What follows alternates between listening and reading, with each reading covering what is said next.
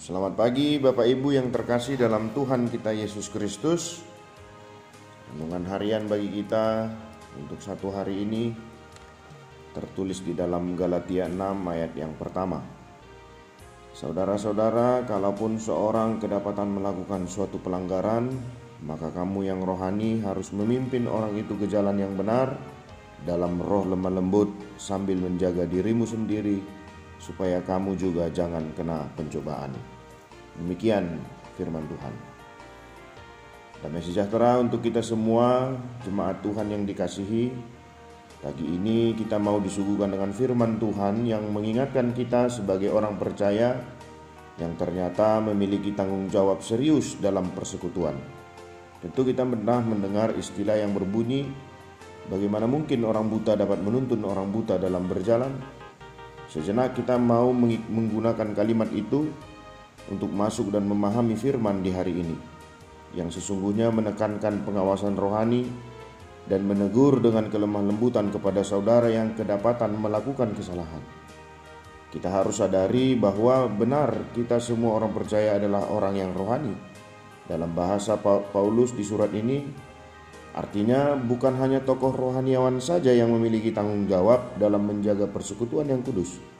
Kita semua yang sudah menerima roh harus sama-sama menjaga sesama kita agar tidak mau melakukan kesalahan atau pelanggaran yang tentunya tidak berkenan di hadapan Tuhan. Ada saja banyak hal yang membuat kita atau saudara kita bisa masuk atau melakukan kesalahan dengan situasi yang mungkin mendesak kehidupan mereka. Hal yang tidak mungkin dilakukan karena itu jelas kesalahan namun dikarenakan tekanan, situasi, terlebih berkaitan dengan kelangsungan hidup jasmani bisa membuat saudara kita melakukan kesalahan. Kita harus dapat hadir sebisa mungkin sebagai saudara yang mengingatkan mereka yang mau melakukan atau bahkan yang sudah melakukan harus bisa kita menjaga mereka dengan tindakan yang baik pula.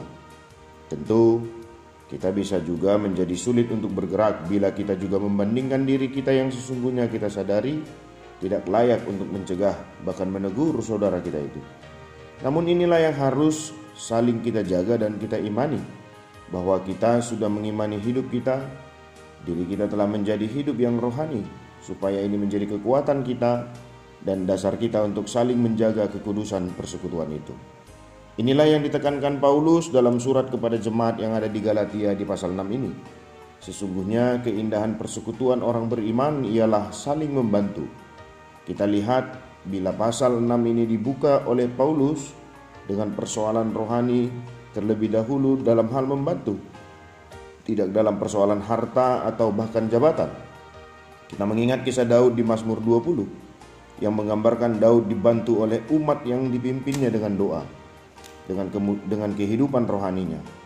Kita harus sama-sama mengimani sekalian kekuatan persekutuan orang Kristen tidaklah dilihat dari kemegahan atau bahkan kemewahan yang ditunjukkan oleh persekutuan itu, melainkan oleh kepenopangan akan hidup rohani masing-masing.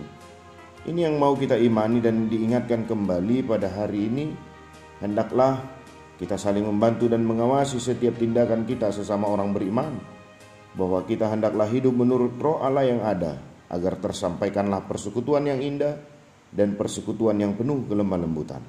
Persekutuan kita, mari dimulai dari diri kita sendiri yang mau bersekutu, dari keluarga kita yang mau bersekutu, gereja kita yang benar tempat persekutuan, dan kehadiran kita masing-masing di tempat kita bekerja dan berinteraksi menjadi tempat yang penuh dengan persekutuan. Selamat menikmati persekutuan di hari ini. Kembalilah kepada firman Allah. Tuhan memberkati.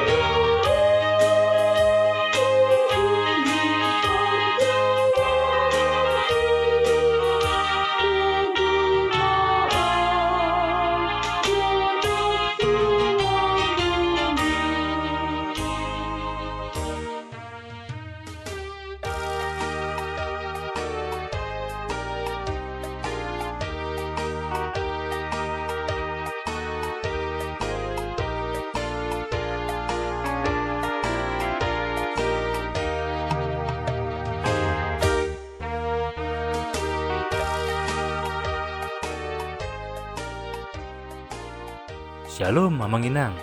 Terima kasih sudah mengawali hari dengan mendengarkan renungan hari ini.